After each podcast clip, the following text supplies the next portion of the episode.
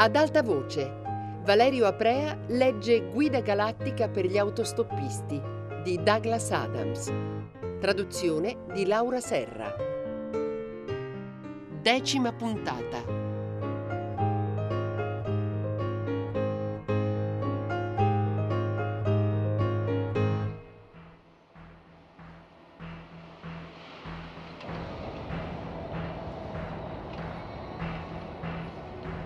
E subito dopo l'esplosione la Cuore d'Oro continuò a procedere normalmente sulla sua rotta, solo con l'interno del tutto rinnovato. Appariva infatti un po' più ampio ed era dominato da delicate sfumature pastello azzurro-verdi. Al centro una scala a chiocciola che non portava in nessun posto particolare sorgeva in mezzo a una macchia di felci e di fiori gialli. Lì accanto una meridiana di pietra ospitava il terminale del computer centrale. Luci e specchi messi ad arte davano l'illusione di trovarsi in una serra affacciata su un giardino perfettamente curato. Tutt'intorno al perimetro della serra c'erano tavoli di marmo dalle gambe di ferro battuto. Se si fissava a lungo la superficie lucida del marmo, si distinguevano dopo un po' le forme degli strumenti di bordo e se le si toccavano, gli strumenti si materializzavano immediatamente. Se si guardavano dalla giusta prospettiva, gli specchi riflettevano tutti i dati richiesti, benché non fosse affatto chiaro come facessero a rifletterli. La visione d'insieme era straordinariamente bella.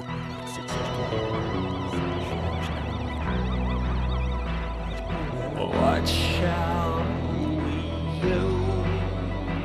use to fill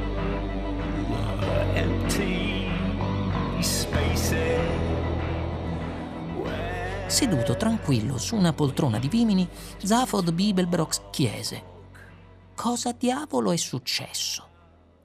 Stavo appunto dicendo, disse Arthur, gironzolando vicino a una piccola vasca di pesci, che lì c'è il pulsante del motore ad improbabilità infinita. Indicò il punto dove un tempo c'era il pulsante. Adesso al suo posto c'era un vaso con una pianta.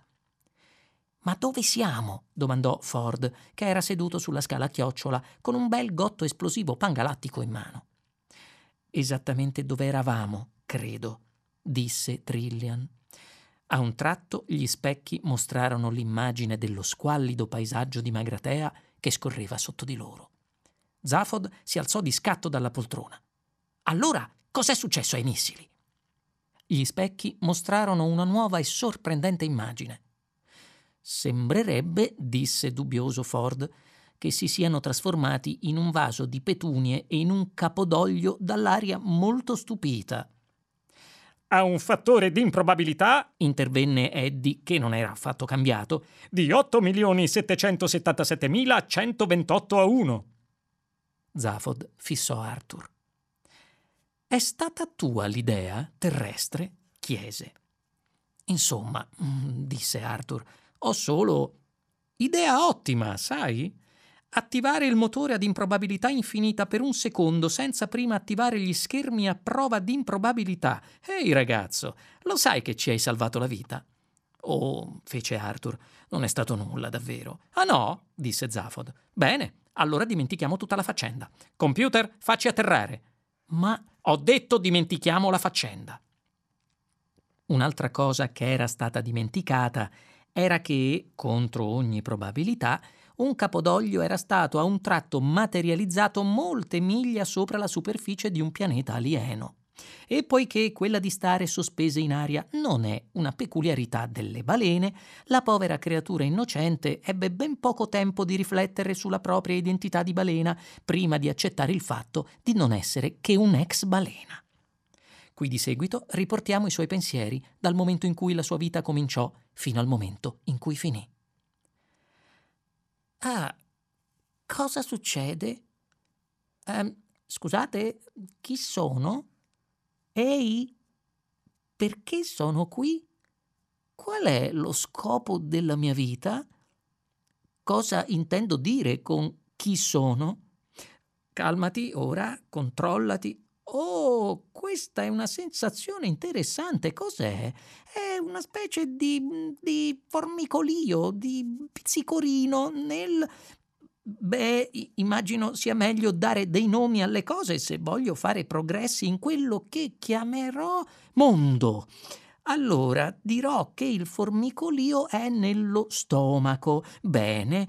Oh, si sta facendo piuttosto forte. E ehi, cos'è questo fischio che mi passa accanto a quella che chiamerò subito testa? Lo chiamerò vento.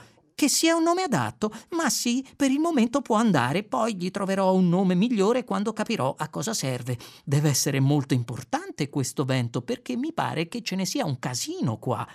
Ehi, cos'è questa? Questa la chiamerò coda. Sì, coda. Ehi, la posso agitare qua e là. Wow, wow, che bello! Non mi pare che si ottenga granché agitandola, ma scoprirò poi a cosa serve. Dunque, a questo punto sono riuscita a farmi un'idea coerente della situazione. O no? No. Non importa, in fondo è eccitante dover scoprire tante cose. Non vedo l'ora di scoprire altre cose. Ah, sono stordita dalla voglia di scoprire o dal vento?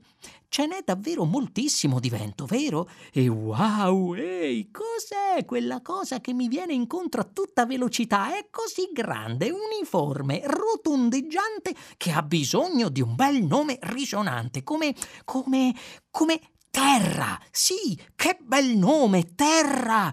Di saremo amici, Terra? E il resto, dopo una botta tremenda, fu silenzio. Strano ma vero, l'unico pensiero che attraversò la mente del vaso di petunie cadendo fu Oh no, un'altra volta.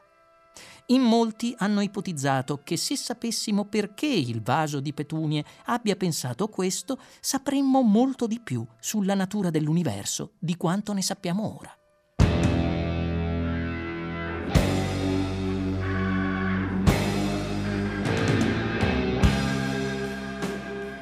Dobbiamo portarci dietro quel robot?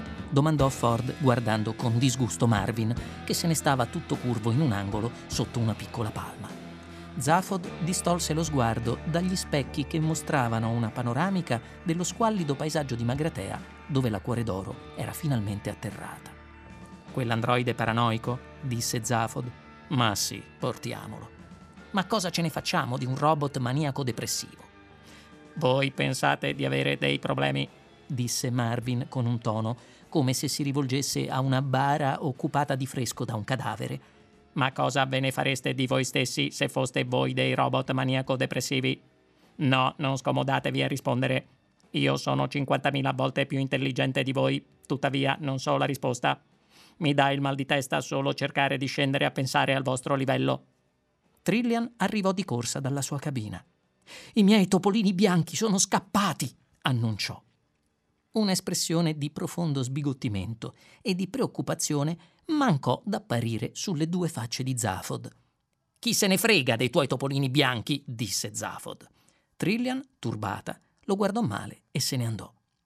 Forse il suo annuncio avrebbe sortito più effetto se a tutti fosse stato noto che gli esseri umani non sono al secondo posto nella scala degli esseri più intelligenti della Terra, come ritiene la gran parte degli osservatori esterni, ma solo al terzo. Salve ragazzi! La voce era stranamente familiare, eppure stranamente diversa. Aveva un'impronta materna. Risuonò mentre i quattro erano vicini al portello del compartimento stagno e si apprestavano a scendere sulla superficie del pianeta. Si guardarono in faccia l'un l'altro, stupiti. È il computer, spiegò Zafod. Ho scoperto che aveva una personalità di riserva per i casi di emergenza e ho pensato che questa potesse essere più adatta alle circostanze. Questa sarà la vostra prima gita su un pianeta nuovo e strano, continuò la seconda voce di Eddie. Perciò copritevi bene, state caldi e non mettetevi a giocare con nessun cattivo mostro dagli occhi d'insetto. Zafod tamburellò con le dita sul portello, spazientito. Mi spiace, disse, ma più che altro ci servirà un regolo calcolatore. Ah sì, eh? Si indispettì il computer. Chi l'ha detto? Vuoi aprire il portello e farci uscire, per favore, computer? Lo esortò Zafod cercando di non arrabbiarsi. Non finché chiunque abbia detto quella frase non avrà confessato, insistette il computer con sferragliare di circuiti. Oddio, mormorò Ford. Si appoggiò a una paratia e cominciò a contare fino a dieci. Era terrorizzato al pensiero che un giorno le forme di vita senzienti potessero dimenticare come si fa di conto. Solo facendo di conto gli umani possono dimostrare la loro indipendenza dai computer. Forza, disse severo Eddie. Computer, accennò Zafod. Sto aspettando, lo interruppe Eddie. Posso aspettare tutto il giorno se necessario. Computer, ripeté Zafod, che nel frattempo aveva cercato di pensare a qualche fine ragionamento con cui intrappolare il computer e aveva deciso di rinunciarvi, ritenendo non fosse il caso di competere con lui sul suo stesso terreno. Computer. Se non apri questo portello immediatamente, distruggerò le tue banche dati e ti riprogrammerò con una bella ascia, capito?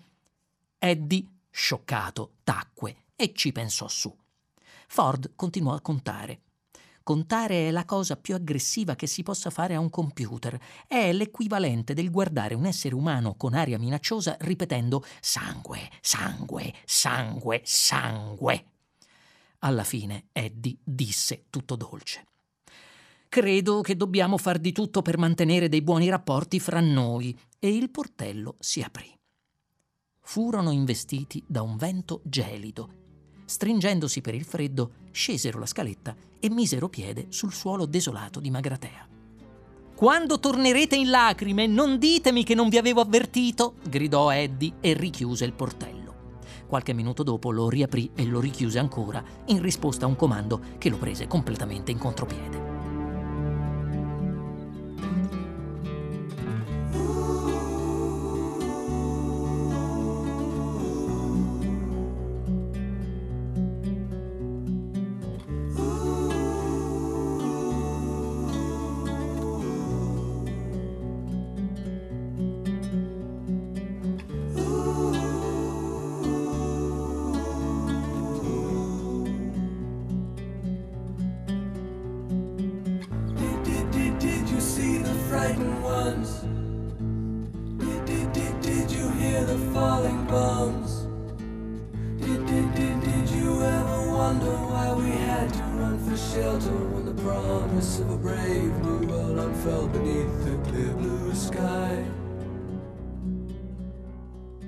Cinque figure si avventurarono lente sull'impervio terreno.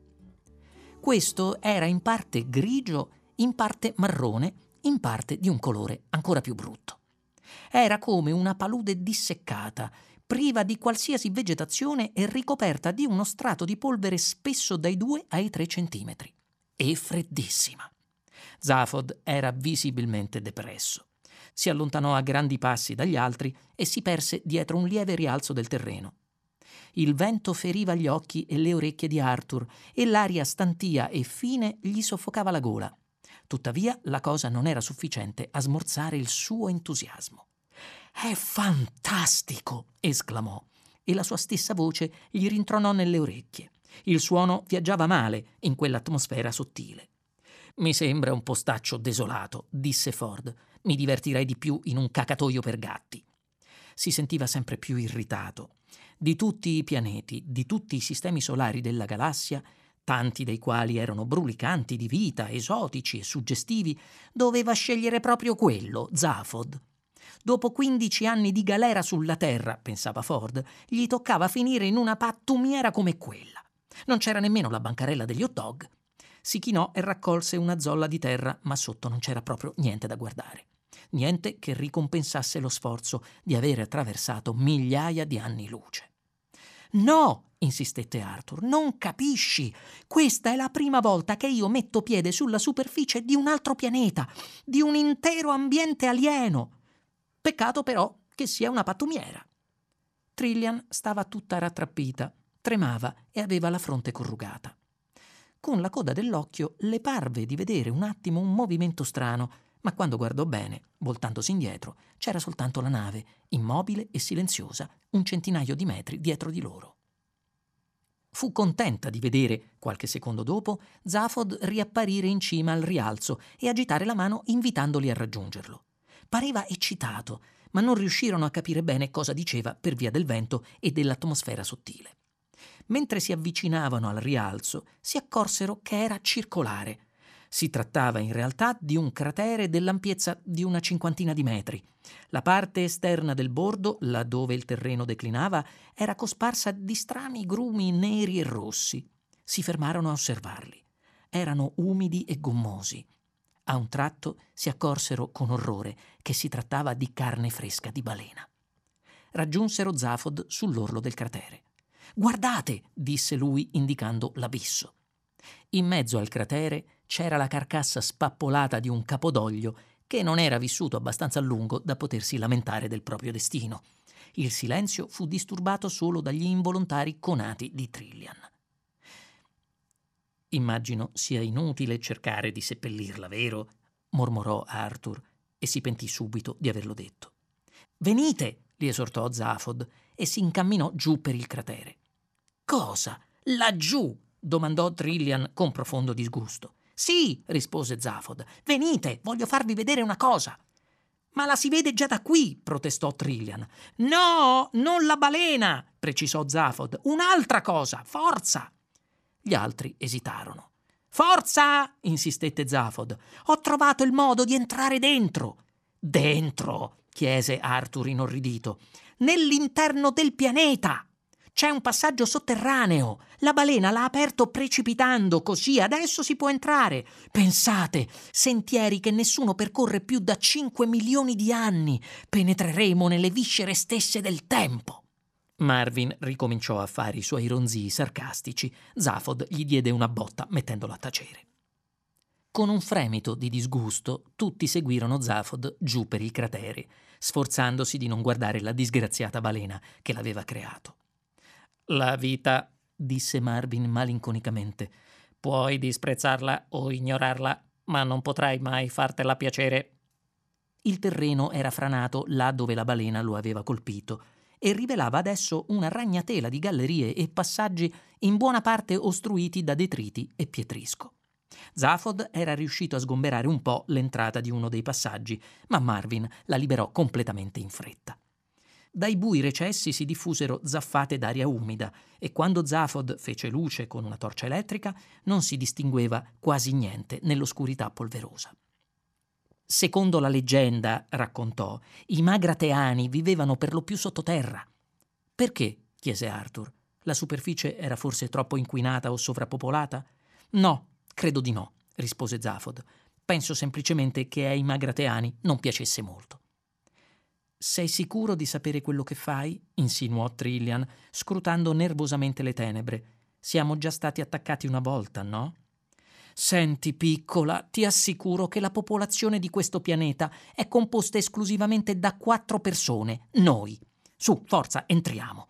Ehm, ehi tu, terrestre. Arthur, disse Arthur. Sì, potresti tenere quel robot con te e stare di sentinella all'entrata? Di sentinella? ripeté Arthur. Ma quali pericoli ci sono? Non hai appena detto che non c'è nessuno qui? Beh, sì, ma giusto per sicurezza, eh? insistette Zafod. La sicurezza di chi? Tua o mia? Allora bravo, fai la sentinella. Su, andiamo noi. Zafod si avventurò dentro il passaggio, seguito da Trillian e da Ford. Bene, spero che ve la passiate tutti malissimo, bofonchiò Arthur indispettito. Non ti preoccupare, lo assicurò Marvin. Se la passeranno male di sicuro. Dopo pochi secondi erano tutti scomparsi dalla loro vista. Arthur si mise a passeggiare su e giù, furioso, e dopo un po' pensò che la tomba di una balena non era affatto il posto più adatto per passeggiare. Marvin gli lanciò un'occhiata cattiva, quindi si disattivò. Goodbye, blue sky.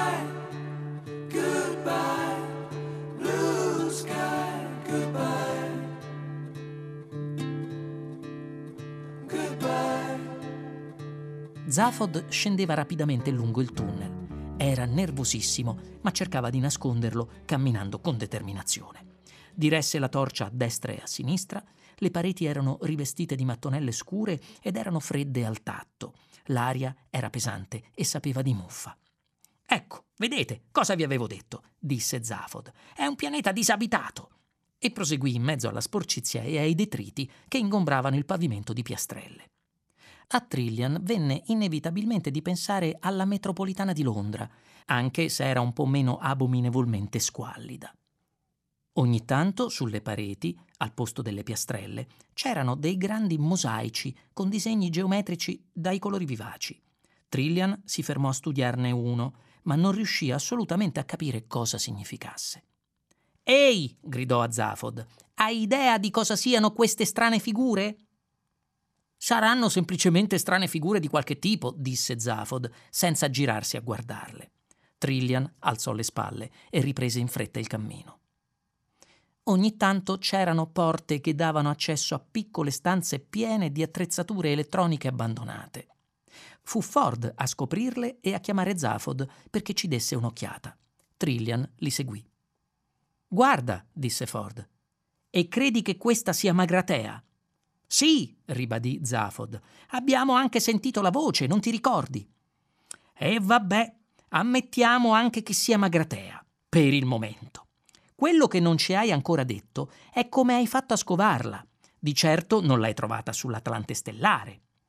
Ho fatto delle ricerche negli archivi statali, un lavoro da detective. Ho avuto qualche intuizione fortunata, è stato facile.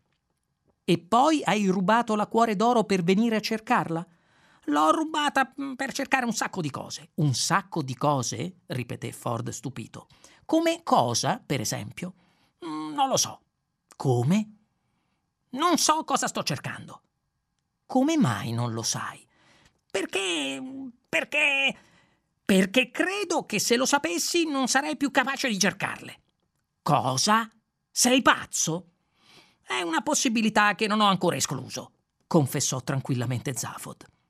Di me stesso so solo quel tanto che riesco a capire nelle mie attuali condizioni mentali, e le mie attuali condizioni mentali non sono buone. Per un bel po' di tempo nessuno disse niente. Ford fissò a lungo Zafod. Si sentiva a un tratto molto preoccupato. Senti, amico mio, disse alla fine, se vuoi... No, un attimo, ti dirò io una cosa, lo interruppe Zafod. Io sono un tipo che pensa a ruota libera. Mi viene l'idea di fare una cosa e mi dico, beh, perché no? E la faccio. Mi viene in mente di diventare presidente della galassia e lo divento subito, facilmente. Decido di rubare questa nave e lo faccio. Decido di cercare Magratea e lo faccio. Sì, calcolo sempre il modo migliore per ottenere quello che voglio. Ma ci riesco sempre. È come avere una carta di credito galattica che continua a funzionare anche se hai il conto in rosso. Poi tutte le volte che mi fermo a pensare a perché ho fatto una cosa e come ci sono riuscito, mi viene soltanto il terribile desiderio di smettere di pensarci. Come adesso, per esempio.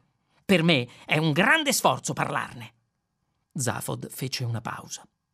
Per un po' ci fu silenzio. Ieri notte, riprese poi Zafod, aggrottando la fronte, stavo di nuovo riflettendo sulla faccenda. Sul fatto, cioè, che una parte della mia mente non sembra funzionare a dovere. E ho fatto un'ipotesi. Che qualcun altro stia usando la mia mente per sfruttare le idee buone che elabora e che faccia questo di nascosto, senza dirmelo. Così ho pensato che questo qualcuno possa avermi chiuso a chiave, per così dire, una parte della mente per perseguire questo suo scopo e che sia questa la ragione per cui non posso usarla mi sono chiesto se ci fosse il modo di verificare questa mia ipotesi. Sono andato all'infermeria della nave e mi sono collegato allo schermo encefalografico. Ho fatto tutti i test possibili alle mie due teste. Tutti i test cui sono stato sottoposto prima che la mia candidatura alla presidenza fosse ratificata. Non c'è stato nessun risultato che non mi aspettassi. È venuto fuori che sono intelligente, creativo, irresponsabile, inaffidabile, estroverso, insomma niente che non fosse già prevedibile. E non è risultata nessuna anomalia. Così mi sono messo a inventare ulteriori test, completamente a casaccio. Niente. Allora ho provato a sovrapporre i risultati dei test di una testa ai risultati dei test dell'altra. Ancora niente. Alla fine mi sono sentito stupido e ho liquidato tutto come un attacco di paranoia. Ma ho fatto un'ultima cosa prima di rinunciare.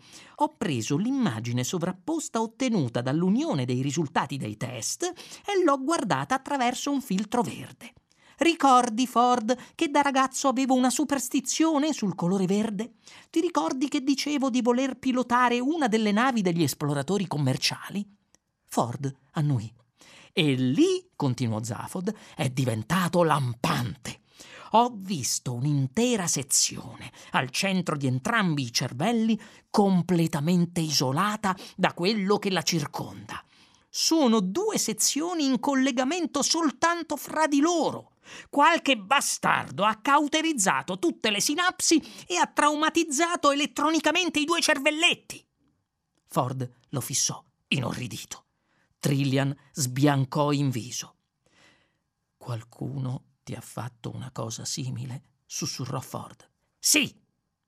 Ma hai la minima idea di chi sia stato o del perché l'abbia fatto? Il perché lo posso solo immaginare ma so bene chi è stato il bastardo. Lo sai? Come fai a saperlo? Perché hanno lasciato le loro iniziali, cauterizzandomi le sinapsi. Le hanno lasciate perché io le vedessi. Ford lo fissò in preda all'orrore, con la pelle tutta accapponata. Le iniziali, disegnate cauterizzandoti le sinapsi? Sì. Ma per amor del cielo, che iniziali? Si può sapere? Zafod lo guardò un attimo in silenzio, poi distolse lo sguardo. Z-B, disse. In quel momento una porta d'acciaio sbatté con violenza dietro di loro e nella camera cominciò a diffondersi del gas. Ve lo spiegherò dopo, sibilò Zafod prima di svenire assieme agli altri due.